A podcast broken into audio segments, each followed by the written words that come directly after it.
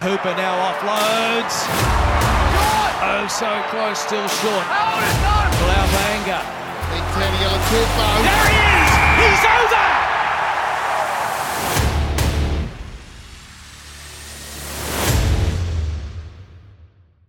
Well, hello and welcome back to another episode of Pick and Drive Rugby Podcast. We are two die-hard rugby fans having a weekly chat about all things Aussie rugby, real, family friendly, and positive. Get involved. Get involved. Now, this is a great episode this week because we are doing our review or preview. Sorry, I've fallen into the trap Ando did last week Every time. Yeah, every time. our episode. preview of the upcoming t- 2021 Super Rugby AU season, and we're up to the Waratahs. Whoop whoop! So this will be a long episode and a great episode, and everyone else is just going to have to sit through this one, unfortunately. yeah, well, basically, we've decided as a result of the trial results on Friday night, plus the awesome chat we had with our guest, which we'll mention in a sec, uh, that the Tahs are going to top the table this year. So super exciting. Glad. You know what? You can just switch off now, everybody. You, you've heard what we're going to say. Tahs are the number one team. Tahs number Super one. Rugby AU. Actually, in the whole in the whole competition, including New Zealand comp as well. Yeah. Um, Tahs, Tahs, top of the table. So. Yeah, easy done. All right. Well, Mate, thanks I'm everyone. Thanks for for joining everyone. We'll see you next week. Yep, yep, bye. All right, why don't I run through the socials and then you can tell everyone what we're actually talking about tonight. Okay, cool. So Instagram hashtag pick underscore drive underscore rugby. You can hit us up on Facebook at Pick and Drive Rugby Podcast and Twitter at pick underscore drive rugby. So get involved, have a chat. Oh, and don't forget our tipping comp, which is starting up super soon because the competition begins on the 17th. You can go to superbru.com and search for pick and drive rugby and you will find us. I think we're nearly up to 30 people that Yeah, have signed up. from this not over. afternoon. We're on 27, so Ah, numbers are looking really good, and I'm I'm hopeful that the numbers will start to surge in the next two weeks as we get into the season and people start thinking about which comp they're going to join. It will be ours. Just putting It it, will be ours. Yep, yep. I've already uh, locked in my picks for the first week, first Ooh. round, and I, I did the full lock so I could see what other people have done, and I've made some contentious calls already, so I'm excited. Well, that's to see how it good because um, and you'll have to remember what you've said because it's going up on the pod beforehand. So oh no, you can't can't change your pick now. You're locked in. Oh well, That's why Oh, I'm well. waiting. I'm waiting. I, I will reveal it on the pod and then I'll put it in the, the app. But All right. Um, so what are we doing tonight? Tonight we are we have joined by one of the Waratahs leading point scorers, I guess, from last year. That's not what I was going to Yeah. say, but up and coming. um, number 10, Will Harrison. He's had a great breakout year last year, 2020, and he's looking to improve on that in 2021. So yeah, very lucky to have him on board for a good chat. We do some we chat about some really exciting things. And um, but before we get into that, we will preview or review actually, not preview, preview after that. We will review the Waratahs trial game against the Reds in Narrabri on Friday night. We'll keep that short and simple so we don't go on too long. Um, and then we'll move into the chat with Will Harrison. And then after that, we'll do our preview of the Rep- Waratahs season for 2021. All right, let's get into it. Let's go.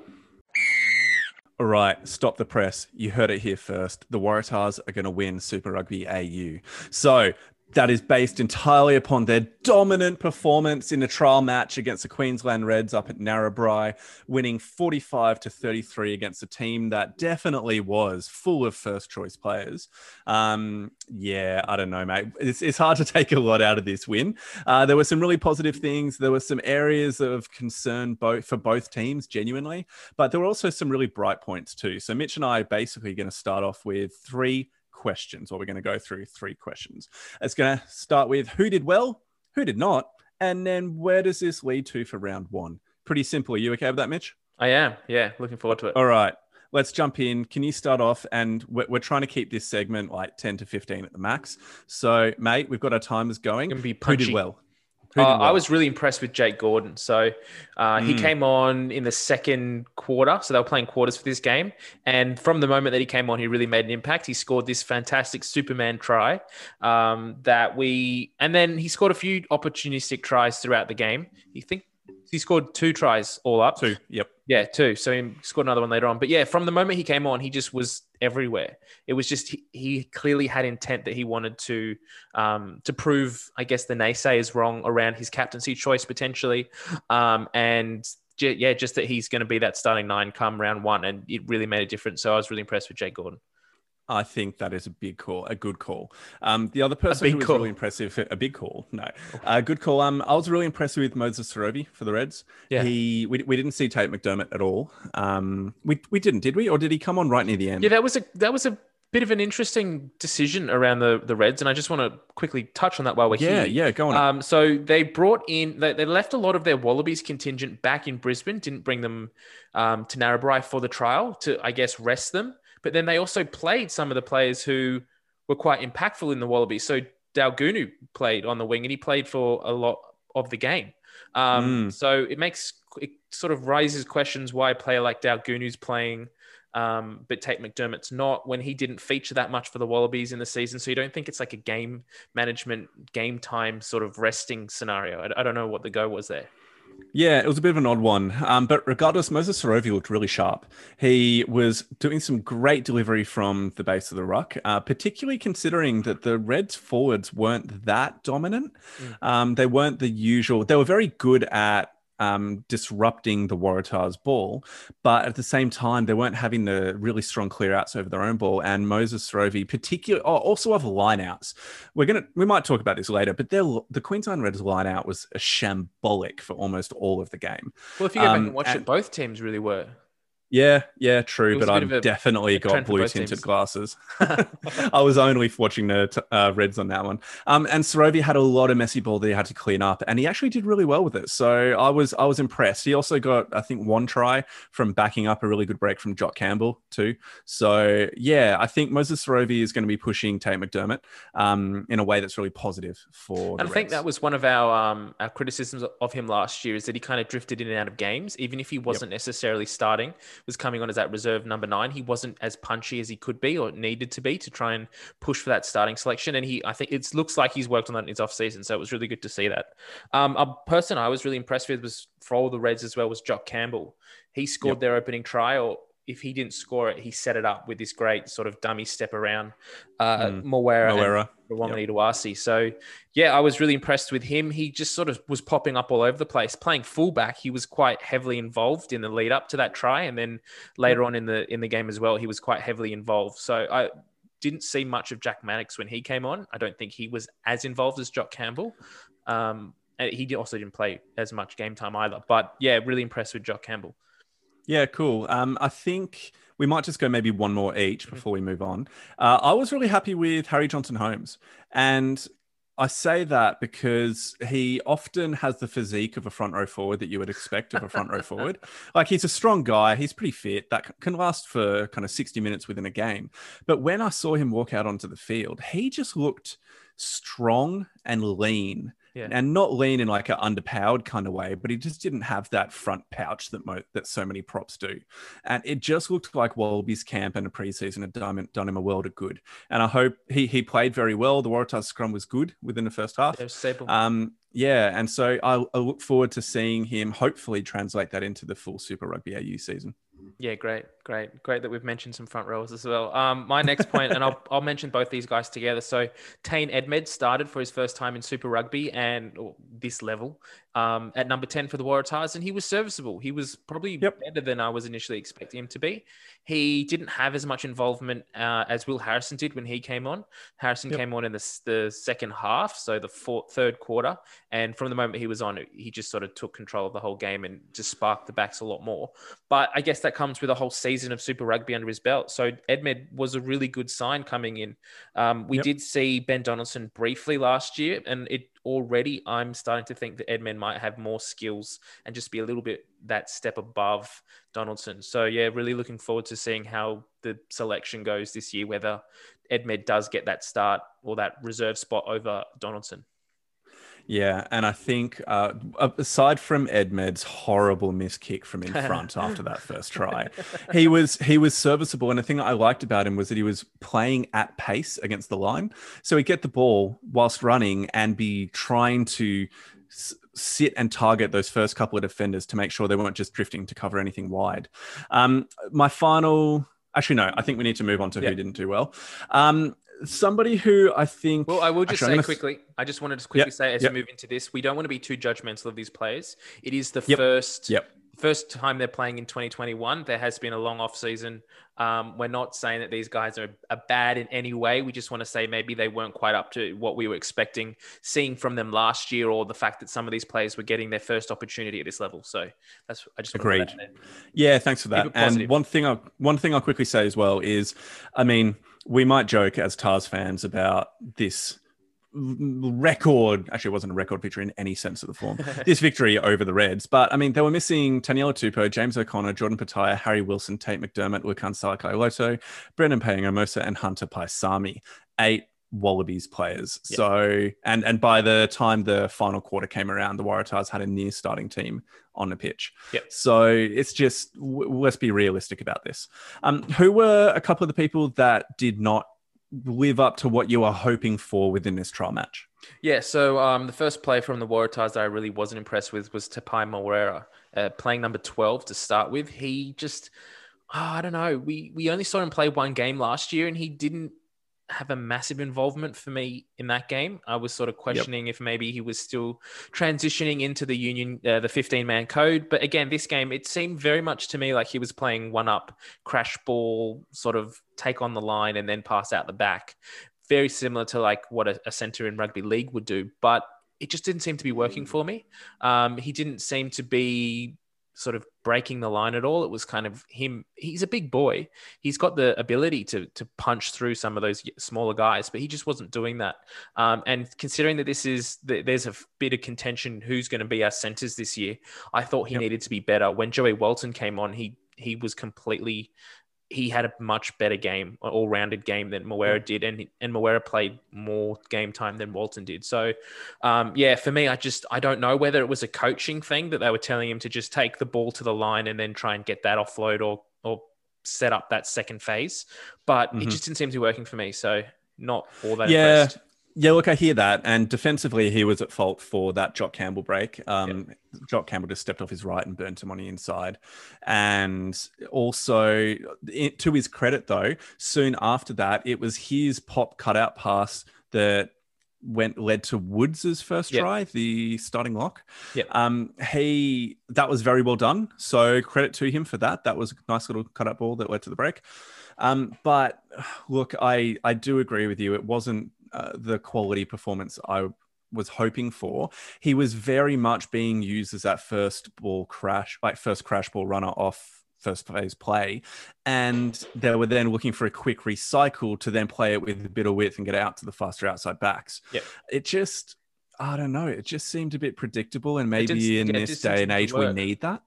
Well, I'd argue I mean, that we had a fair bit of success with the wide plays. I'd need to go back and watch it again to see if they were coming directly after the Moera crash ups. Yeah, I but... just felt like once we got Joey Walton on the field that he was able, we ended up, we actually were playing wider and breaking the lines more often. I don't know whether yep. that comes down to when he came on or what the, the tired Reds defense. Um, but yeah, he just seemed more effective and we seemed to be in more space. Yep. Um, I guess the only other person that I'm just trying to think is there anyone that I wasn't overly impressed with? Look, it was really hard to tell because the camera angle wasn't great yeah. for the match. And so it, for the, some of the players that I'm not the best at knowing by sight, mm-hmm. um, because we had a lot of kind of academy players or a lot of newer players in the squad for both teams. I mean, I, I, I know I run a rugby pod, but unfortunately, I don't know every single player by sight, and whether not wearing the normal numbers, it is a bit harder. Yep. So yeah, I can't say that there were too many players I was particularly unimpressed with. How about you? Yeah, um, I thought Mark Nawaqanitawase was he was okay on the wing. One of the criticisms of his game last year was around his uh, defensive nous. Um, it didn't seem to be improved that much this year. He also was to blame for that try that when um, Jock Campbell stepped around Moera, he was right there as well. He could have made mm. that tackle and he what just wasn't sort of in, ready for it. Um, that's probably the only thing I would say about him is that yeah, he was probably hasn't improved on that. One thing that I did notice when we first started the game, and um, I don't know whether this was a coaching thing or just an approach to the game, but we had Charlie um, Gamble starting at number seven uh, for yep. the first. I think he played 20 minutes and then they replaced him with Tizzano and they swapped back and forth throughout the rest of the game. But when Gamble was on, there really wasn't much presence for the for, from the Waratahs in the breakdown. So we weren't on the ball quite heavily. Uh, but then when Tizzano came on, he was that sort of poaching player. So I don't know whether that was a coaching thing where they were telling Gamble to not hit the breakdown and just set yep. up defensively, or whether he just isn't as comfortable as it like we've seen Hooper do in the past. Um, but yeah, Tizzano was more present at the breakdown, so I did like that, yep. and I, I, did. I just noticed myself seeing Tizzano doing more at the breakdown than I saw Gamble doing. I only ever really saw him around sort of scrum time um, yep. with that dirty mode that he's got. I hope he gets that come round one, but um, yeah, I, again, that's the only other thing. Um, and one other point, I guess, from both sides, the line out throwing was pretty poor. Um, when we saw Tom Horton come on last year, he was quite serviceable at the line out and he was throwing a number of overthrows. And I don't know whether that's just rust, um, big preseason, bit tired. I don't know what it was. But yeah, all of the lineouts just didn't seem to be going or sticking um, this week. Yeah. So I think if we move now which you kind of have to our final question of where does this leave us for round one? Um, I think genuinely there will be confidence coming from Natars. They despite some defensive weaknesses, had some really good position uh, moments of defensive integrity on their trial line. So that was really positive. They'd have some very good play width. I think that one of the things that was really impressive on and during the game on Friday was their ability to get width in their attack, even with a lot of pressure, not from a full kind of blitz umbrella defense. But from people that were rushing up on the kind of the second playmaker at the back, like it, it was often Will Harrison, um, there was a couple of times where just really quick hands and skilled quick hands were able to get the ball past that pressure and to the wide men up front. Yeah. Um, so I think one of the one of the last tries was that Will Harrison quick tap yeah. on to Alex Newsome, yeah. um, who ran Copped through. Nice so shoulder. Yeah, yeah, he caught, he got smashed after it, but that was that's great. Like you want the players to recognize where the space is and to be able to commit to it. So, what I think is um, they're going to take confidence from it, but the Reds are also going to recognize that it wasn't their full team. Yeah. And they also got some good game time for a, a much larger number of their squad. Yeah. So that serves them well if there are any injuries into the future. Yeah. And uh, I agree with that. And what you said previously is my point to sum up this trial game. The Reds really, this isn't the side that we were going to see come round one, not by a long shot. There's, as you said, eight of their Wallabies players weren't playing. That's more than half the team. So come round one, they're going to have a completely different side face up. By the end, end of the game, we basically had our full Waratahs team, bar maybe one or two players and even some bench players that weren't playing. So, yeah, I'm a little bit worried that we might have shown our hand a little bit too early. Um, yep. And yeah, once we come up against a big team, we may fall into the same uh, issues. But yeah, it's uh, I'll take the win. I'm happy with it. Went out two yeah, from we'll two over the Reds, so we'll take that. Um, and all the Queenslanders yep. can know that you know you've got a big thing coming round one. But um, being realistic, yeah, I don't think it's it's any t- any call to start think booking your finals tickets just yet. Okay, so are we doing our tips now, or are we no. going to do it later in the pod? We're going to do it later in the week. Okay, brilliant. All right, let's save it for then. I think we can finish here and we'll move into the interview with Will. Awesome. Awesome. Let's go. All right. Well, now we are going to chat about our beloved Waratahs, and we are lucky enough to be joined by up and coming number 10 for the Waratahs, also member of the Wallabies last year, Will Harrison. Will, how are you this evening? Yeah, really good, mate. Uh, it's been a long day training, but I'm happy to be talking to you boys. Love talking about footy, so let's get underway. Yeah, awesome. Thank you so much for your time. Um, preseason is obviously a hard time for everyone. It's uh, from going over social media. It looks like you guys are training pretty hard as well. Um, what is it? sorry, what does a day in preseason look like for the Waratahs and for Will Harrison? Yeah, this year it's um, been a bit different. We've had a bit of a clean out with our S and C staff, and a few physios gone. So it's a lot different of previous years, but it's fresh and with a new squad, a looking squad, it's it's good for us. Um, our new uh, S and C Benny Serpel, who's previously been the Brumbies, is big on his speed session. So we'll get him there around eight o'clock, make a coffee, um, talk, chat some chat some stuff, and then yeah. uh, we'll head out head out in two groups, but usually backs and forwards. One we get in the gym and get their weights done, while the other one's on field doing their speed work. Um, then we'll have a bit of a unit session. Uh, so that's like backs doing their starters and micro skills. The forwards obviously focus on a lot of set piece. Uh, after that, lunch, freshen up a bit, and then we'll be on the field as a team at Yarvo doing all our plays and focusing on what we want to get through and execute each day. So it's a long day, but um, like I said, I love my footy, so I really enjoy it, and I'm loving being back in there after my break. Now, on that point, you've you've had a wonderful Christmas break. I'm sure that a few of the guys have really dipped into that Christmas pud once or twice or thrice. How do you feel about dobbing in some of your teammates who've had a little bit extra and had to do some fat club minutes or hours over the last few weeks? to be honest, mate, I think a lot of the boys um, came back to preseason really well. I'm surprised. Oh, come um, on. nah, I, would have to say someone like James Ramm. He's um, been a bit injured, so he, has, he hasn't been able to run or anything. So he's been stuffing his face in a lot of ham, but I think the beers as well in Byron Bay um, sorted him out. So. How good! I was up there over Christmas. Bugger, I didn't run into him. Oh well, oh, next really? time. I was up yeah. there. It's good fun. It's it's a nice area. Uh, yeah. What were you doing? To surfing the whole time? Yeah, surfing. Um, I went with schoolmates, so it was just good to catch up with them because obviously being in the bubble last year, I couldn't really um, get out and say hello. So I spent a lot of time with them had a few too many beers some nights, but um, it's all seems, it's all part of it, eh? It seems like half the Waratahs squad was up there. I'm pretty sure was Harry Johnson Holmes up there for a bit as well. Holmes was up there. Um, Henry Robinson, a young halfback. Ben Donaldson was up there. Will Harris. No, there would have been about ten of us up there, so we ran a wow. Wow. How good. Um, well, do you have did the do the Tahs have a particular focus for preseason then? Um, do you have goals or a direction that Rob Penney and the team are trying to direct you towards for 2021? We have goals that we want to and focus areas that we want to hit each day. Um, that'd be in our training plans and stuff. But I think the main thing is just building on what we what we started last year. And you know, it must have been frustrating for you two as fans, but we see it in a in a, in a different light. Like we had a new coach who came on the scene late, um, a new squad, like a lot of first year players like myself, um, still still learning the game. And I think. Uh, we're just trying to build on our shape and the structures that Rob brought in last year. And Witts and Gilly are working really hard on attack and D and combining that together. Um, so there's a good link there for the players, and uh, I think we'll be ready to, ready by round one against those Reds. And COVID's still sort of kicking around. It's probably not the ideal preseason that we were all hoping for. Mm. Um, has that affected the way that you're approaching preseason at the moment?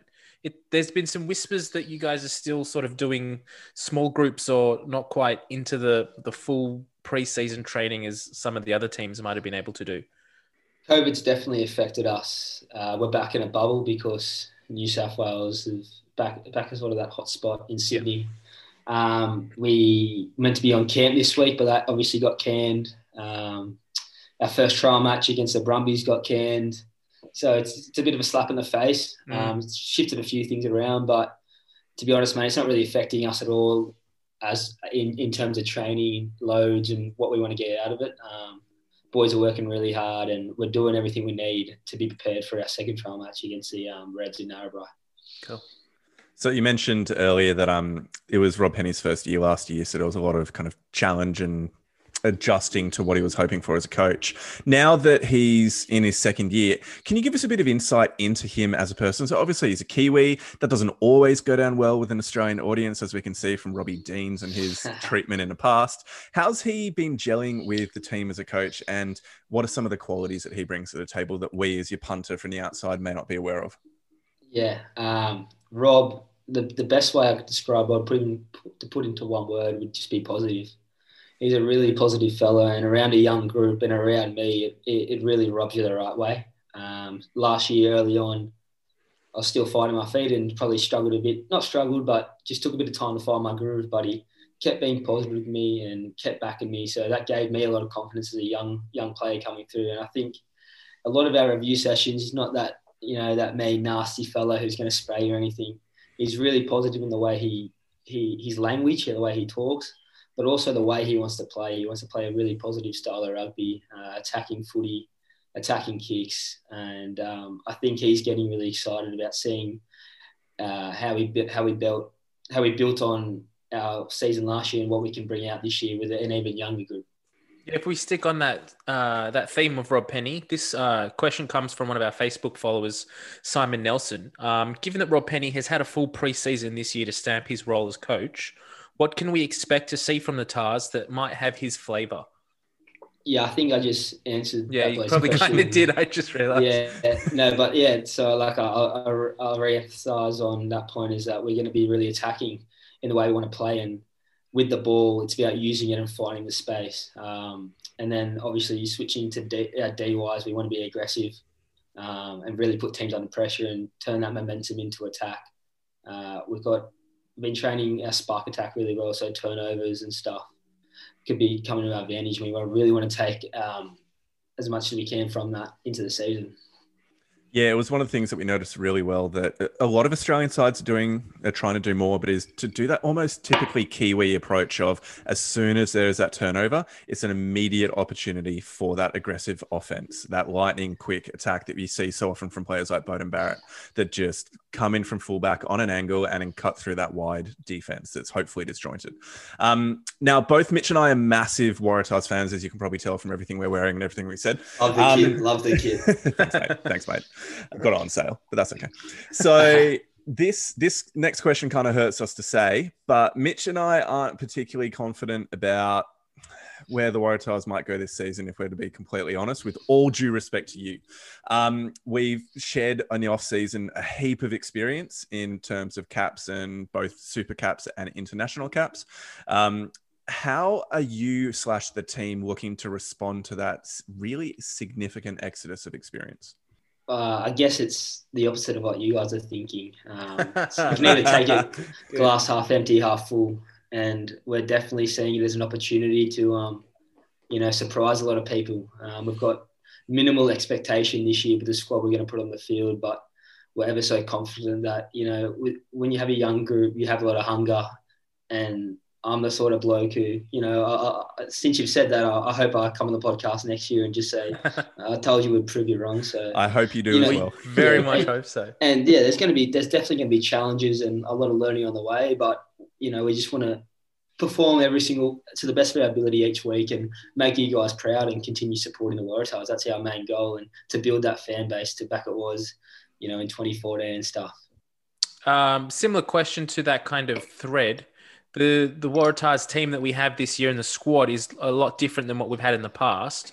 Is there anyone that's particularly uh, that's coming new that's impressing you, or is really putting their hand up to get some game time come preseason or round one?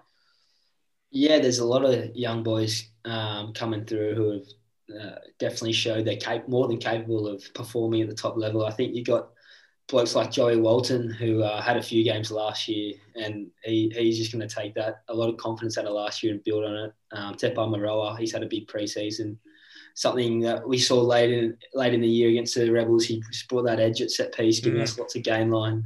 Yep. Um, you've got blokes. Jack Grant, we signed his halfback from it from uh, the Beasties, and he's electric. So he's definitely going to bring a bit of spark um, off the bench. Then you've also got our new signing, Izzy Perese. Like he's an absolute gun. Uh, very quick with the ball. Once he gets to know a bit of our knowledge, uh, and he's really eager to learn it, um, he'll be all over it. So, like I said, there's lots of lots of exciting people around the around the squad, and there's more than that. I could just keep naming, but I don't want to be here or not speaking to you boys. Mate, I love that you're a typical fly half and you just named almost every back on the field. It's fantastic. Jeremy Williams, a, a, a smoky. I like him. Jeremy Williams, a young uh, second rower who can play in the back row. oh, fantastic. Okay, Cool. that's a good name to look out for. Good Thank call. you. Good call. Yeah. Um, now we had we had a chance. Oh, it must have been nearly 12 months ago now to have a really good chat with um, Harry Johnson Holmes, and he's an absolute legend character. He's a Uh, character, isn't he? Yeah, very much so. Now, um, we know from him he loves to have a sing song, show off his vocal cords. Is there anybody else who brings a bit of energy to the squad in the sheds? Anybody who has these really weird little habits and nuances that uh, you just love to share with us? Uh, it's a it's a very energetic uh, group actually. Well, I've got the perfect answer for that actually. Uh, we've got a prop called Darcy Breen, um, and we put on this song switch when we're feeling a bit down. And We play this song switch in the gym or just before field, and we'll just get in a circle and we'll just start clapping. And he does this this dance routine that just gets all the boys up. It's hilarious. So I'll have to send you boys a video. Uh, Yeah. love it's- to it's a- see it. yeah, it's a po- it's it's going to be a, probably a post match celebration this year. It has to be. So no, it's, it's it's good fun and it definitely gets the boys up after a big day of training. How good, how good. Well, we've already answered the next question of um, Any, actually, no, we haven't got we to this yet. I'm wrong. Any hints towards who might be the captain for this year, mate? Yeah, I'll give you a few. Uh, he's a he's a 50 capper for the Tahs. He's probably our most experienced player, and he's he's Mr. Reliable. Brings a lot of energy. Our number nine, Jakey Gordon. I'm sure it's already been released by now, but yeah, I can't wait to to, to have him as skipper. He's he's brought a definite sense of maturity over the last couple of years, getting to know him, and this year especially, he wants to make the place a better, uh, the club a better place, and yeah, he's, he's already put lots of stuff in place for us to be better as a as a group, and yeah, can't wait to get in the field with him. I love playing with him, so looking forward to it. How good. How good. Now, if we look at the structure of the season we're moving into with 2021, it's quite unique to what we've had in the past. Uh, what with Super Rugby AU up first and then the Kiwis in the second half of the year with the Trans Tasman comp. Um, does this competition format for you personally look viable in the future? I think it's very exciting. I mean, I really enjoyed Super Rugby AU last year, getting those local derbies and essentially a Wallabies trial every week. Um, so I'm really looking forward to that. And then building that momentum into the New Zealand games. Uh, last year, I got to play pretty much every single New Zealand side. So, pardon me, I, I really it tests. You know, they're the best club sides in the world.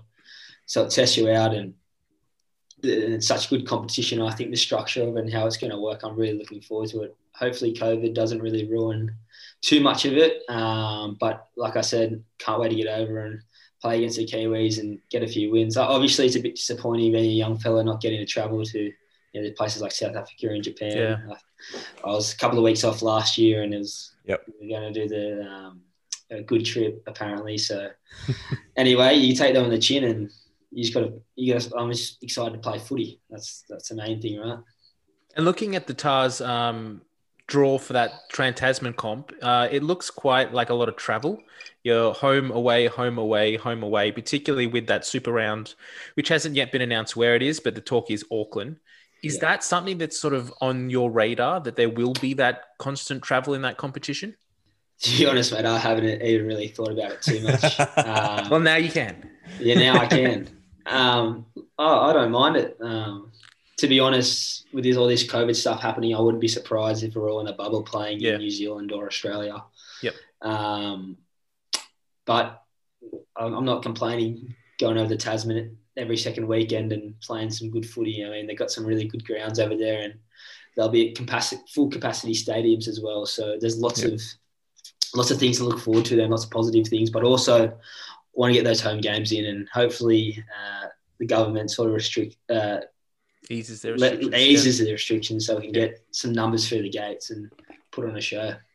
You got a couple of games out at Bankwest, which is fantastic. It's probably the one of the best stadiums for to be there as a c- c- member of the Yeah. crowd. You guys keen to be playing out there? Yeah, definitely. I think uh, as a playing group, we sort of spoke about um, wanting to play the more suburban grounds, like your Brookvale and your Yeah. Leichhardt, because I think that's a you, you you really feel the crowd and the the energy that they bring. Um, like that game against Rebels last year, I really enjoyed it, but just Mm. of, purely because of COVID, um, it was really unfortunate because you can't have it's only seated crowd. Yeah. So you wouldn't get anyone on the hill or anything. So, but I, I, I like Bankwest. It's really good facilities and it's a good game to watch and play footy at. So shifting now then to the Wallabies, you got to have a chance to be with the Wallabies set up for the whole of the international period. Um, what were some of the things that you took away from that experience being with the green and gold for that length of time? Yeah, it was definitely an eye-opening and uh, sort of a money can't buy experience. To be honest, uh, I learned a lot, developed my game a lot. Uh, I sort of was just trying to be a sponge and immerse myself with a lot of the great players in the in the setup and and the great coaches um, who had a lot of time for me and took a lot of time into my game. So I learned a lot in terms of just being more of a ball player and an organizer. Um, but also I spent a lot of time doing a lot of mental um, stuff. So they had a full time sports psych in there, and I've never really done any of that to be honest. And it opened up a whole other avenue for me. So I've taken that to, to this year to try and build a bit more consistency in my game, and hopefully they'll get me a cap by the end of the year with the Wallabies. And with some of those tight games, with Reece Hodge not quite able to convert those few points at the end, obviously with your well um, successful record in Super Rugby last year, were you sitting in the crowd thinking, "Oh man, I could have knocked that one over"? I don't think I'll be able to knock the one over from 78 meters, but No. um, no, I definitely wanted to get a game in there, and uh, I sort of got tapped on the shoulder early on by um, Dave, who who said to me, "Mate, you're here for more the experience." But I sort of took that took that the right way, and was like, "Well, I'm gonna pr- try and prove him wrong." And I got pretty close um, against that last in the last Argentina game, but didn't get the chocolates. But if anything, it's made me more keen to um, have a good season this year and cement a spot in the 23 next year for the Wallabies or this year. So yeah, this Yeah, you were It's talking about some of the um, some of the mental side of things with the sports psychologist, and I know uh, James O'Connor has gone through a bit of like a complete rebuild as a human being through his Save Your World stuff. he's lived Um, a few d- lives. He's definitely lived a few lives. That's a good way of saying it. Um, were you rooming with him for a little bit, or was it Noah who was rooming with him? Noah roomed with um, with Rabs and I roomed with Matty Toomua for a couple of weeks. So okay. What did Mm. was Pup able to pass on any particular kind of wisdom or guidance? What did you learn from rooming with him? Um, I just more just sort of watched him and see what he did in terms of his preparation, and that sort of helped me out, especially early on in the camp. So getting to know him in the environment was is really good uh, to build a relationship early on. So he was always he was injured, but he was always willing to help, give a helping hand, and have and he loved talking footy. So and he's got plenty of experience playing overseas for Leicester and stuff. So I just sort of was a sponge and just soaking in a lot of knowledge. I mean, you played golf every morning as well with him. I'm not the best golfer, so I try to stay away from it. But I do enjoy it. I'm just not that great at it. Yeah. I hear you. Uh, Mitch, on to you. So a bit of a fun question for you: um, If you could play for any club in the world, where would you play and why? Any club in the world, the Sydney Roosters. Yeah, okay. Oh, get out of it. No, Nah, I'm Union. joking. I'm joking. I'm joking. I was only joking.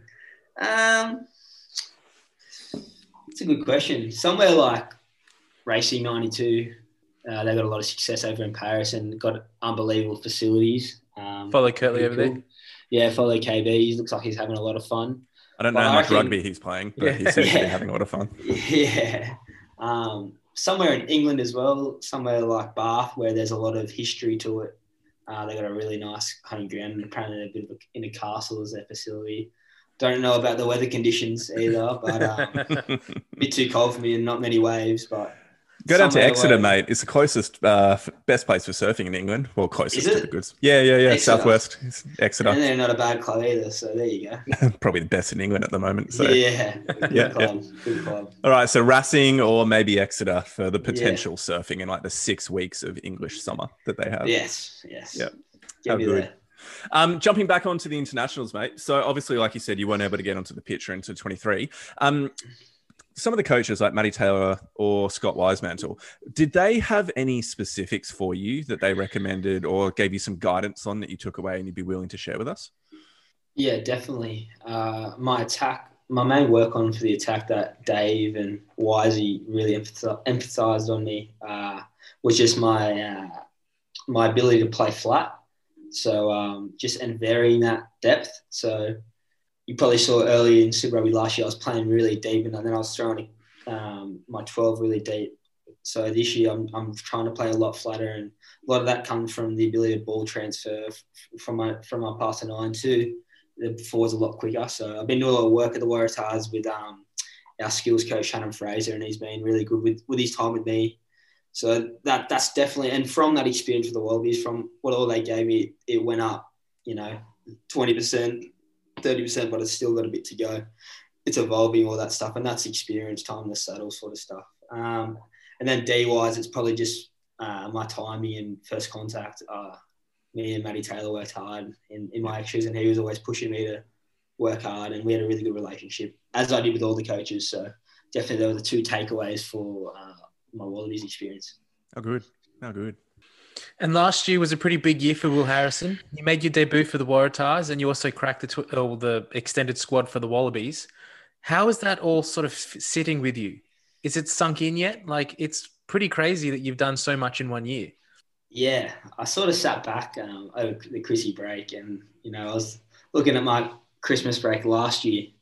I was in Narrawallee with a few family friends, and we were just sort of having a crack, just just having a beer and having a yarn. And um, they were saying, "What do you reckon about this year?" And I was like, "Oh, look, I'd love to be on the bench for the Waratahs, just crack crack a crack a bench from the Waratahs, and to see uh, how much you know I went in one year is, is pretty crazy, and it gets me keen to get back into this year and the year after and the year after that, just to keep building my ability. And yeah, like I said, 2021 could be even better, hopefully, and I'm working really hard and hopefully get a bit more consist- consistency in my game. Now, a really important question we have for you. Um, when we're trying to chat about, particularly when the Waratahs play the Reds, it's a pain in the ass for anybody who's trying to commentate the game because you've got Will Harrison, you've got Will Harris and Harry Wilson, all Yes. three of you on the field at the same time. Do And Will you have an? Harris. Uh, yes, I got him. Got him. Oh, did there. you? Sorry. Yep. So, Okay. um, do you have a nickname, or are there any other Wills or Harrises or Harrisons that are coming through that's going to make it even harder? How how do we differentiate between all you guys? Yeah, we got in the Waratahs squad. We actually got a Harrison Wilson. Oh, are you So another, serious? another Harry Wilson. Yeah, a young. He's a good. He's a funny fella as well. He'll be quality in a few years' time. Also, What This position? year even. He's an outside back. He's sort of utility back and play anywhere. He's playing at Eastwood. Uh, he's a really good fella. So you might see him pop pop in and out. His young his younger brother Teddy. He's a he's a good up and coming halfback as well. He just came out of school. But to answer your question, um, people call me Harrow. So that's Harrow. my nickname. There we go, I- mate. Call Harris. Will Harris gets called Yaris. Toyota Yaris. Isn't he too big to fit in a Toyota Yaris? He, yeah, too tall. Yeah. Um, and then we call well, I call Harry Wilson Wilson. We'll say. So there, There we go. go. There we will go. Love it. Yeah. Cool. Now, if we move away from rugby and look at yourself as a person and not a rugby player, if it wasn't rugby, what sport would you like to be doing professionally? Um, definitely not golf. the prize money is good, but I'm not that great. Um, look, I was definitely surfing. Um, I can be a pro surfer. You know, they get to travel the world every year, surf the best waves every year, and have a good time while they do it. I reckon that'd be. I could see myself in that setup. Um, cricket. I've been enjoying watching the cricket as well recently. They might need a, a batsman, and an opening batter in there, so I can. I've got a pretty steady hand. I think most of Australia is putting up their hand for that one, mate. Yeah. Um, okay, cool. So if you had the opportunity, there's no COVID, nothing like that, and you can travel to two places in the world that you always wanted to go, what are those two places? my mates were meant to go on a surf trip to the Mentawais last year. They got cancelled. No, obviously couldn't go because it was the middle of footy season. So definitely the Mentawais with the boys. Um, second place, probably Japan. Um, great culture, great food. They got the snow and they've got the surf. So probably Japan. Yeah, great choice. Great choice. Awesome. Yeah, I was in Japan for the World Cup Oh, 2019 and incredible. Incredible. Rugby and Japan just go so well together. I'm pretty sure they grew like post that World Cup. They grew ridiculously in their participation rates in rugby. So, I Yeah. reckon, yeah, I, I dead set reckon in you know a couple of years time there'll be a force to be reckoned with the Japanese. You know, Well, their performance alone was just amazing. But I can Yeah, a few times we were in places that wasn't remotely anything to do with rugby, like in fashion stores and fabric stores and all this kind of stuff. And they're watching the Japanese rugby team on TVs behind Crazy. the counter, They which just- was great for me yeah. because I could watch the Yeah. game with them. yeah, and they just lo- they just love it. Eh? They, anything uh, that has their nation involved in it, they just they'll they'll watch the Japanese bobsled bobsled team go around. They have to. Very So, passionate. nah, yeah. yeah. I've never considered that Japan has a bobsled team. They wouldn't do they? I'm just putting it out there. I know, I know you're just putting it out there, but now I really want to look that up. But they got the Yeah. snow, so they could train. I Yeah. definitely, that- mate, anything the Japanese can do, they would. Anything the Japanese would do, they they definitely would do. Do yeah. All right, Mitch, last question. Last question. Um, you're inviting a lady friend over for a special dinner. What's your go-to in the kitchen? Yeah, I'd probably go a nice marinated salmon with a bit of soy sauce, garlic. Um, cook some brown rice, and then have some bok choy and broccoli in dipped in oyster sauce. So Yum. yeah, That's There you go. sounds. I'm sounds super great. hungry now. and a glass of rosé to top it off. Mate. All right, you can cook dinner for us anytime. Yeah. More than welcome, boys. That is, uh, without a doubt, we've, we've asked that question to each person we've interviewed so far. And I'm pretty, I think I can pretty confidently say that was the most enticing or appetizing meal Yeah. that we've heard so Can far. cook. Can cook. Can cook. All right, ladies, you've heard it here first. Um, to like the two ladies that listen to this pod, but that's yeah. okay. It'll All go right, after this. hopefully. Um, Mitch, any final questions you wanted to ask whilst we still got Will with us? I mean, I, I could ask hundreds of questions, but um, Fire away. who are you most looking forward to coming up against this year, either internationally or domestically? Teams or players? Either. So, is there a particular player that you love playing against so far, or is there just one team, uh, like the Reds, that you just want to smash? Yeah, the Reds is a pretty obvious obvious one, but I reckon also to beat the Brumbies would be something pretty special. You You know, so close last Oh, season. that hurt. yeah, they didn't deserve that win. Gives me tingles that game. So Yeah. to get revenge on them and not play in minus two degrees in Canberra again would be also great. yeah. But um, yeah, look, definitely, I love playing against Noah as well. You know, we've had a good friendship and played a lot of footy together over the years. So to get one up on him and the Brumbies boys would be pretty special this year. So that'd be pretty good. Cool. Looking out for that one. Now you attended um Marcellin College in Randwick. From what I know, that's a pretty big league school. Is that right? Yeah, it's a big league school. My one of my good mates, Campbell Graham, he plays. Uh, he's been playing for South Sydney the last three years. So produced blokes like Nat Butcher playing the Roosters. Braith Anasta went there.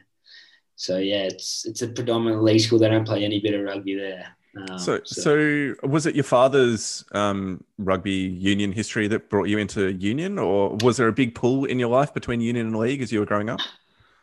So I sort of started off at a young age playing rugby, um, just because my dad and my brother sort of got us into it when I was younger. So I started playing when I was four, and I've always I always liked watching and playing league. Um, so going to Mar- I was looking forward to going to Marcellin. You know, having that my dad's been there and my brother goes there, and I had a lot of mates from other schools coming from primary school to there. Yep. I was really looking forward to it, and then it did. There was definitely you know after I played a few years of of of league at school and um, all my mates from Union were playing, you know, first 15.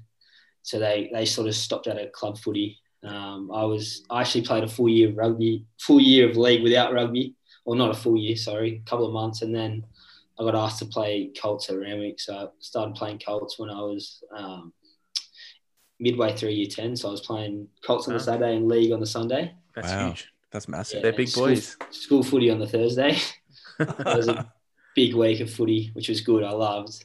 And then it came to the point the year uh, the year after that I broke my leg and then made Australian schoolboys and there was no looking back after that. So Yeah. I've always loved always loved I love playing league. Uh, I love watching league, but it doesn't no, non, nothing in comparison to to rugby. I absolutely adore the sport and it's given me so much. So I've got a bit to give back to it. What are some of the differences there that you really love from union to league? And this genuinely is not like a Yeah. hey, let's bag out league. That's not the question. Yeah. But what is it that really draws you into union? Yeah, unions probably uh, in terms of um, tactics, you got to be really more tactically aware, especially the five five eight.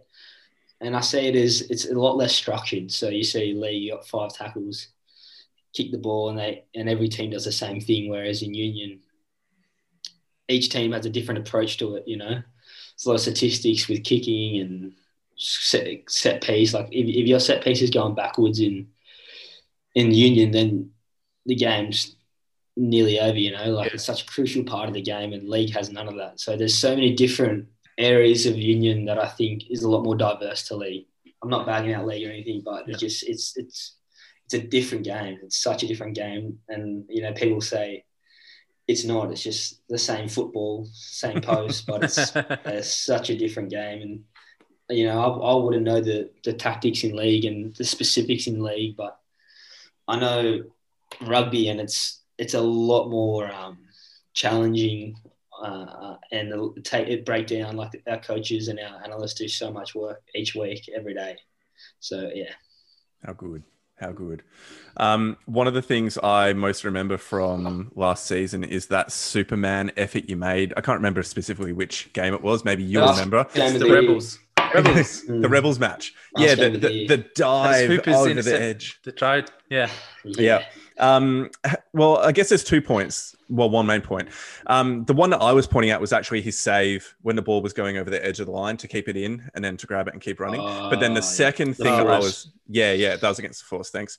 And then the second one was obviously the charge down that you got off hoops, um, Yeah. who really set you up for that. How did it feel to just crack that duck and to actually get your first super try? Yeah, I was talking about it all week, especially Jake Gordon. I was like, mate, if I don't get the try this week, I could be in trouble for a nudie. So, and I saw J- Joey Walton got his first try, and I was like, oh, he's got it before me. I got no chance. And then as soon as I saw who was sniffing around that charge down, I was like, we're going to be on on. here. On. And then it just and the ball just bounced, couldn't be more perfectly It into was my hands. So I was just like, I was just too excited. So you weren't really that excited to score a try. It was more you were just excited about avoiding the nudie run. That was Keeping Yeah, pretty on. much. Oh, I was pretty jaded about scoring a try. Um, no, the, the celebration was awesome. Yeah, the celebration. Yeah, it's good. It was good fun. Um, pity, pity, no one had a spare five bucks to put on me anytime try scorer. But Oh, good. Um, well, mate, I think I'm pretty much flush out of questions. Mitch, any final thing that you wanted to touch on? No, not really. I just, yeah, I'm really excited. Um, looking forward to the season. As you said before, we've been looking at it the wrong way, Ando. We need to yeah, be more. half empty, half full, boys. That's right. That's right. And That's you could- true. well, like last year, we were also not too sure how the season was going, and you got some. You played really well. So Yep. yeah, Yep. there were I'm some a lot really more tight games. If, yeah, if you if you if you're looking from my point of view, I'm, I'm more confident individually and more in the team going in this year. So Yeah, I mean, I guess that's a part of what we've been we have been saying in regards to our thoughts about the Waratahs is that the the team, the young players that were coming through last year, such as yourself, such as Will Harris, such as Joey mm. Walton, etc., etc., mm. James Ramm, Ramm. like Mark Nawaqanitawase, like could could name a whole bunch of players. exactly. they they've all got that experience from last year that we're building upon and that means that there's from the way that i'm thinking about it that there's going to be a lot of wonderful moments throughout the season but perhaps there might also be a few moments where the lack of experience does come to play we're just Yep. we're, that's our fear but You're um, wary, y- you're your wary. confidence yeah yeah your confidence is giving me confidence yeah, just, just give, yeah, come to the games and Oh, you'll we'll be there. You'll have, Don't you'll worry, we've got our memberships. We'll be there. Yeah, Can't unreal, us boys. Unreal. I'm happy. I'm happy you're aboard. Well, mate, why don't we finish it up there? Um, thank you so much for your time. It's been an absolute pleasure to chat with you and to chat all things Tahs. Um, we somehow managed to bring every single podcast that we have back to the Tahs, even when we're chatting last week about the Brumbies or the Force or whatever it is. We somehow always get it back to the Tahs. So it's wonderful to actually have an entire pod where we get to chat to a Tahs player and just talk Tahs. It's good. It's Yeah. the best. It's the Go best. Tahs. You talk about it because it's the best side in Super Rugby. So That's right. best, That's right. best team, best culture. Awesome. No bias whatsoever. So No thank you so much for your Yeah. time. You have been incredible and have a wonderful evening. Cheers, boys. You too. Hey, up the Tahs. up the Tahs. And thank you so much to Will Harrison for that interview. He was an absolute legend to come onto the pod. And look, Mitch, were there any particular standouts from you? I personally love the fact that he's still at home with the parents in the background. It's nice to know that professional Super Rugby players can still be at home. Um, was there anything that was a takeaway for you? Yeah, I was really surprised at how optimistic he's being about this upcoming season. We were a little bit taken yeah, yeah. aback. Um, we we've been very open and said that we don't think the Waratahs are going to go too well this year, but I was surprised at how quickly he turned us around and how much he stuck it back at us. I thought that was great. Bit of banter back and forth and a little bit of legitimacy there as well. He's got me he's got me believing again. He's got he's definitely got me hoping. I think that was like actually that was my realistic takeaway It's like from the interview. Hard over mine though. It's hard over mine. Yeah, hundred percent, hundred percent. If like if I'm being objective, he hasn't changed my objective opinion, but he's changed what I want from the season. You know, like he, he's given me hope. Yeah, he's reignited that happen. spark. Exactly, exactly. And I really enjoyed that because what it's also showing is that there's a level of um that they're not being unrealistic in their expectations, but they're just recognizing that the expectations that people have are almost freeing in a way because it frees them up to play in a style and a brand that suits them and hopefully draw some uh, enthusiasm, some plaudits for an attacking style of rugby to just bring people back to hope that the Waratahs can be doing some good things, hopefully this season, but also into the future. Yeah. Um, I was really encouraged by that. Yeah, cool. Well, why don't we um, look at their performance last year and we'll try not to cry and be too miserable about it all. Yep, I agree. Let's go. Okay, so the Waratahs finished fourth in Super Rugby AU. Their their list of wins from Super Rugby AU was four from eight, which I mean, this is a little bit of a tight spot for me. The Rebels only got three from eight, and we got four from eight. Yet they still managed to get more bonus points than us and secure that final. So, don't want to be too too sore a loser about that, but ouch. Um, Yep. if, but if we look at the start of the season in Super Rugby, the normal format, it was one win from six games, and that was just really Mm. not up to scratch. It was really poor, and there were some absolute drubbings there by was it? It's so long ago now. Was it the Chiefs and the Brumbies who absolutely belted us? Yep.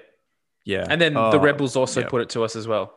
So Oh, oh, I- it's it was so painful. I've deliberately erased it from my mind. Um, so it wasn't. It was a horrible start to Super Rugby regularly, and then the Super Rugby AU competition. There were some really good moments. I mean, we've spoken about it before. We were at that uh, Waratahs Reds game where we absolutely gotta say put it. them We've to gotta the bring it up. and um, so Mitch Evans, yeah, just remember that match. We wrecked you in that one game. So we'll forget. and we're coming for you well. round one this year. We're coming for you. true, true. Um, now, why don't I quickly go through the team ins and outs for the season? Um, I'm just going to run through both, and I'm starting from the forward pack. Well, before you go, we'll just through- we'll just Oh, summarize. I think this is the theme of the Waratahs this year. Oh, we've signed yeah, eight yep, yep. players for 2021, and we've lost 21. Just Yeah. absolutely crazy. But Ando, run through the list. Cool. We'll comment on that bit in a moment. Okay, so I'm going from forwards to the backs. Uh, Charlie Abel to LA Giltinis. Darcy Breen's gone back to Shute Shield. Rory O'Connor to Shute Shield. Tom Robertson over to the force. Damien Fitzpatrick retired. Andrew Twala to Shute Shield. Ned Hanigan and Jed Holloway have both gone to Japan. Ryan McCauley is over to the force. Rob Simmons to London, Irish, Australia. Tom Staniforth to Castres over in French rugby. Michael Hooper on one year contract to Toyota Verblitz to play with Kieran Read. Pat Tafa has gone to Japan. Michael McDonald to the Force. Mitch Short back to Shute Shield. Mac Mason to the Austin Gilgronis. Jack Walsh over to England with the Exeter Chiefs. Uh, Kurtley Beale to Racing 92. Cam Clark to San Diego Legion. COC Feliz Sala to Japan. And Carmichael Hunt is clubless.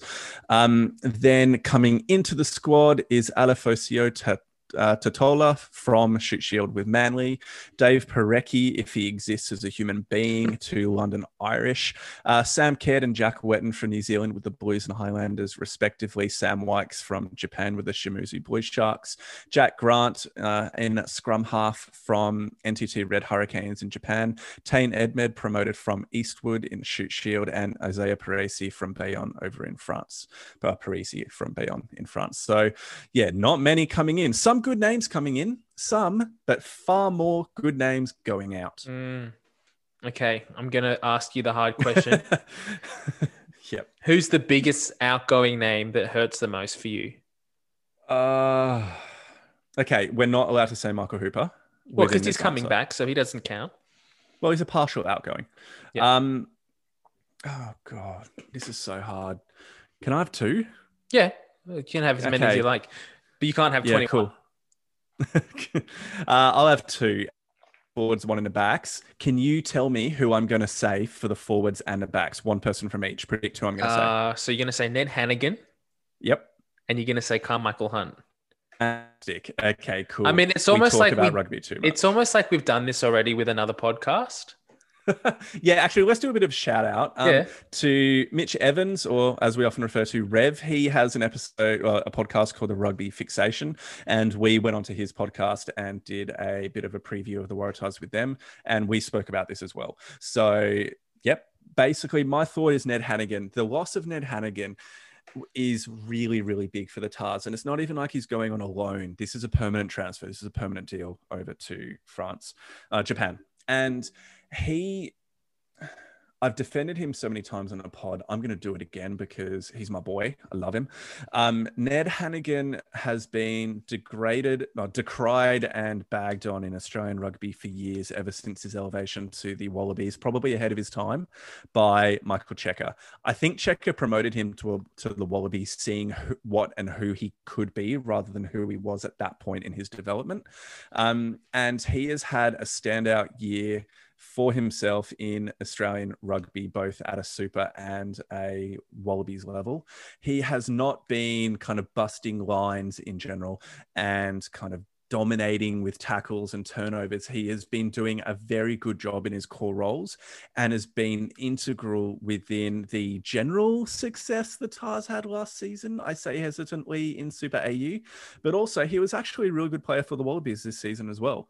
Um, so he's, in my mind, the biggest loss in the forwards. And then Carmichael Hunt, I mean, if we were to run through the starting, the likely starting back line for the Waratahs, that the experience is basically non-existent.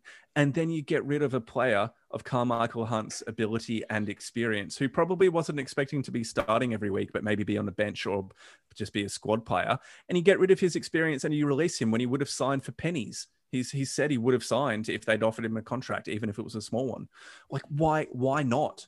It just absolutely boggles the mind that he was not signed back on. I mean, Um, the only thing I can say in that is that we do know the Waratahs are financially struggling this year. There has already been other uh, in recent weeks other sort of worrying signs coming out in terms of letting Yep, go of yep. positions that aren't even in the playing roster that are kind of off-field managerial positions that they're letting go of and just not replacing. So we know that they're really sort of they're struggling. They're, the ship is sinking slowly. Um, they have also signed Izaia Perese, and for me, I think that they've put that money that was potentially put aside for Hunt into getting and securing a, a big star like Perese. So I just don't think they've got the finance to keep both of those guys on the books. Yeah, but with the amount of money that they saved from Kurtley Beale going, from Ned Hanigan, from Rob Simmons, um, from who else could I be naming? It's a quality player like Jed Holloway, Tom Staniforth, um, Tom Robertson, all gone. Like all of those quality players are gone. And who have we brought in that's going to be commanding anywhere near that amount of money? Literally nobody except for maybe maybe Perese. So we've lost like eight quality players to gain one potentially Question- quality player. Yeah, I don't know. Like, I really What the hell is going on with New South Wales Rugby? Or oh, sorry, they're actually a separate entity. What is going on with the Waratahs that they are hemorrhaging that much money that they get rid of almost all their experienced players and don't sign anybody that's big money except for maybe Perese. Like, maybe maybe they were reliant on the top ups of Rugby Australia to for the contracts to keep their Mm. their Wallabies players in contract, and they can't do that anymore without that. So I don't know. I don't know what's it- going there on. There must be, yeah, there's something fishy and something bad going on at the Waratahs and in rugby with New South, well, with rugby in New South Wales. Mm-hmm. The fact that the Tahs squad is in this position is really, really worrying. And this is coming from two players, uh, two pundits who are diehard uh, Waratahs fans. Like we love the club, we're members, we're going to the games this season, we'll be there. We've got the merch and stuff. We get, we, we love the Tahs. Oh, they have. We can't even buy merch yet. Yeah, not yet. we're Okay, sitting. look. We're sitting two or three weeks out from the start of Super Rugby AU, and Yeah. the Waratahs haven't even released any of their merchandise for this year. Which, Another which they've been doing sneak previews for for the Yeah. last month. Just show us. Everybody's show us. Like yeah, didn't people, they then release the kit and then pull the kit like Ah, a few yeah. hours later? bit of a debacle there, but they just need to get the merchandise out there and let people actually start to buy things because that's the only way they're going to make money. It's just, I don't know what it is. The Brumbies have already announced that's another thing this week that they've announced their jerseys and they're for 2021. They're a hundred dollars. Oh, It's what, so can we just support the Brumbies. Like Oh, I the can't do merch that. No, I and the organization actually works. Like, oh, actually, I'd rather support the Force if I'm wanting to I'd- go I'd for an support organized. the Reds. I don't know if I could support the Brumbies. They've hurt us too many times. That, Yeah, that true. victory over us last year, it's just it's done it. It's the icing. Yeah, that was pretty icing on the cake. Anyway, let, we're a positive podcast, so let's let's get out of the doom and gloom. Let's look at who we've signed. So Yeah, I'm okay. going to start this one. Um, I'm really excited by the the signing of Izaia Perese. Um, Yeah, I cool. said it on Rugby Fixation. I'm going to say it again. I really feel like he has the potential. He's the sort of player like a young Kurtley Beale. He's got that Yep. step. He's able to break the line. He's got the offload. I think, and I don't know where we're going to see him play yet. Potentially on the wing to start with, and then shift into the centers as the season wears on. But yeah, I just really think he's going to bring a bit of a spark to that back line. And if he can get the combination working really well with the centers of Joey Walton and Tepai Moeroa, I'm really excited to see how this backline can start to fire. That's even if Tepai Moeroa does actually start in the centers. It's an interesting one. Like if we were to try and pick our back line, it'd be really hard to do because there are a few positions, particularly in the centers, that are up for grabs. Yep. Yep. Um, my player that I'm really keen for, which we may not see that much, but I, I'm excited to s- potentially see him, is Tane Edmed from Eastwood. Uh, I watched a few of the um, Eastwood games as they did their finals run in a Shute Shield last year, and he was a class above, a step above a lot of the other players on the field. He has lightning quick feet, is really, really keen to take the ball to the line, but also has a good uh, passing game too. I'm just excited to see him be somebody who can be a good backup for Will Harrison, along with potentially Ben Donaldson. We haven't heard that much about him this year. But he has Um, I'm been- he is assuming- there. He is there. Yeah, yeah, I've seen him now in some of the um, social media, which is good. Uh, so he is still in the squad. I think it's going to be between Donaldson and well, it is going to be between Donaldson and Edmed to be the backup for Harrison. I would like to see Donaldson be the one to build upon a couple of appearances he had Yeah. off the bench last year, uh, and Edmed to earn his place, not just kind of walk into that second. Uh, second in line, uh, but we definitely need to have somebody as a backup for Harrison because he had he had a pretty decent he he grew into his Super Rugby campaign as he spoke about um, in the interview. But we need to have somebody in case he goes down. We don't want to have a situation like with the Brumbies where the they were really stuck when Lolesio got injured. And I mean Bailey Kuenzle did pretty well, but it, he took a few games to really grow into it. And I'd rather have somebody with 20 minutes of experience per game to step into that breach if required. Yeah, yeah, awesome. If we shift to the forwards, I'm really look, looking forward to seeing how um, Sam Wykes goes. I know he's Yeah, okay. probably not as exciting as the other two locks that we've brought in, in Sam Caird and Jack Whetton, but he's been around Australian rugby for a while. These other two guys are coming in from New Zealand. So whilst they're probably good signings, they may not be able to fit right into the Australian culture. Sam Wykes is an Australia, uh, New South Wales Welshman. He was he's been playing his juniors through Southern Districts, so it's great to see him actually get to play Super Rugby for the Waratahs. Um, and he's just got experience in that setup. So he's been with the Western Force um, for a, a few years ago now, and then most recently with the Sunwolves. So I'm I would like to see him start over one of these other guys um, and pair up with them. Potentially even have someone like yeah, actually no, it's going to be either one of these three guys that's going to start. Uh, the two two guys will start this season, but. Yep. Yeah, I just really think that he's going to bring. He's a little bit older as well, so he's going to bring a little bit of leadership to that second row. Yeah, I think um, for me from the forward pack, it's Jack Whetton that I'm keen to see play. So I'm kind of, I feel like I have an idea of what Wykes is going to be bringing to the team. Um, I, um, I haven't seen, I can't recall seeing much of Jack Whetton, but um, Mitch Evans Rev speaks pretty highly of him. And Whetton also is qualifies for Australian, although his father played for the All Blacks, he qualifies for Australia through his grandparents. So considering the dearth of um, of locks that we have in Australian rugby, if he has a good season, like any second rowers in Australian rugby who have a good season could very easily see themselves in the World Wallaby squad. Mhm. So he may, if he has a good season, receive an invitation, which he may or may not accept. Considering that his dad played for the All Blacks, um, but at least he qualifies. So it's adding somebody into that potential mix for the Wallabies team down the track. Cool. So hear me now, believe me later. Jack Whetton will be a Wallaby at the end of the year. Oh, let's put that on our No, socials. no, please don't. All right, cool. Well, if we look at how how do we think they're going to finish up for 2021, and uh, I'll let you answer this one first. Where do you pick the Waratahs to finish?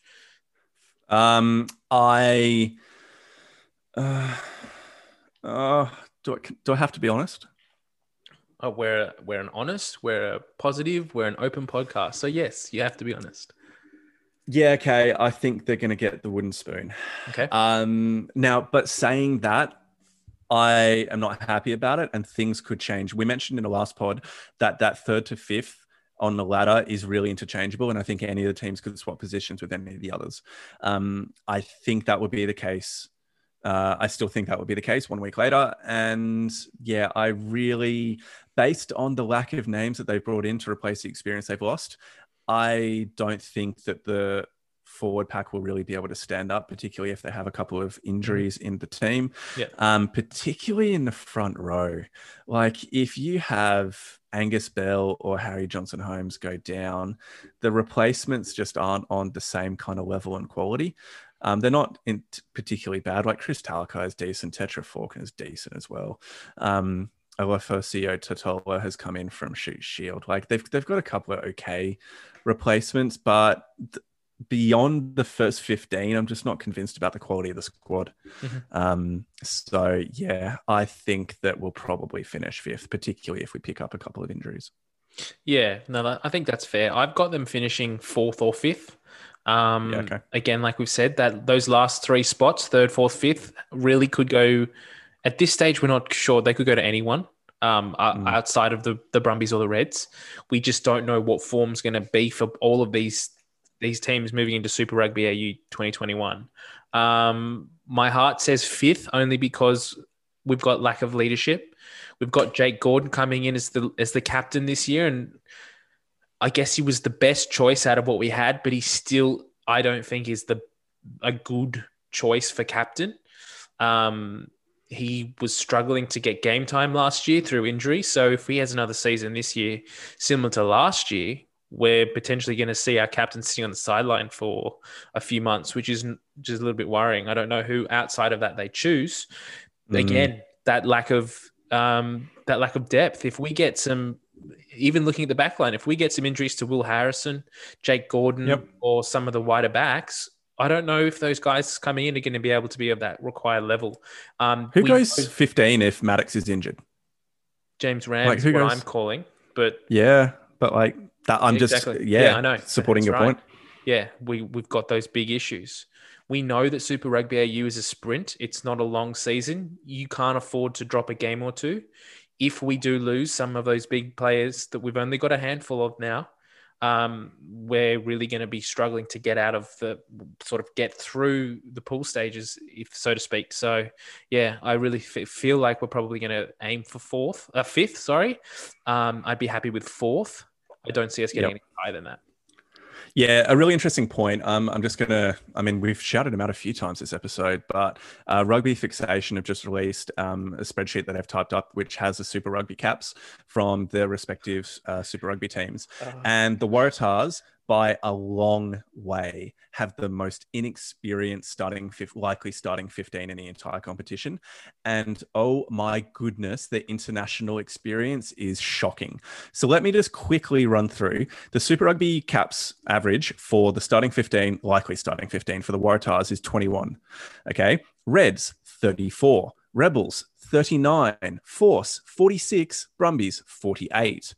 Then for the international caps, the starting average is two. For the Reds, nine. For the Rebels, 13. For the Force, 22. And for the Brumbies, 15.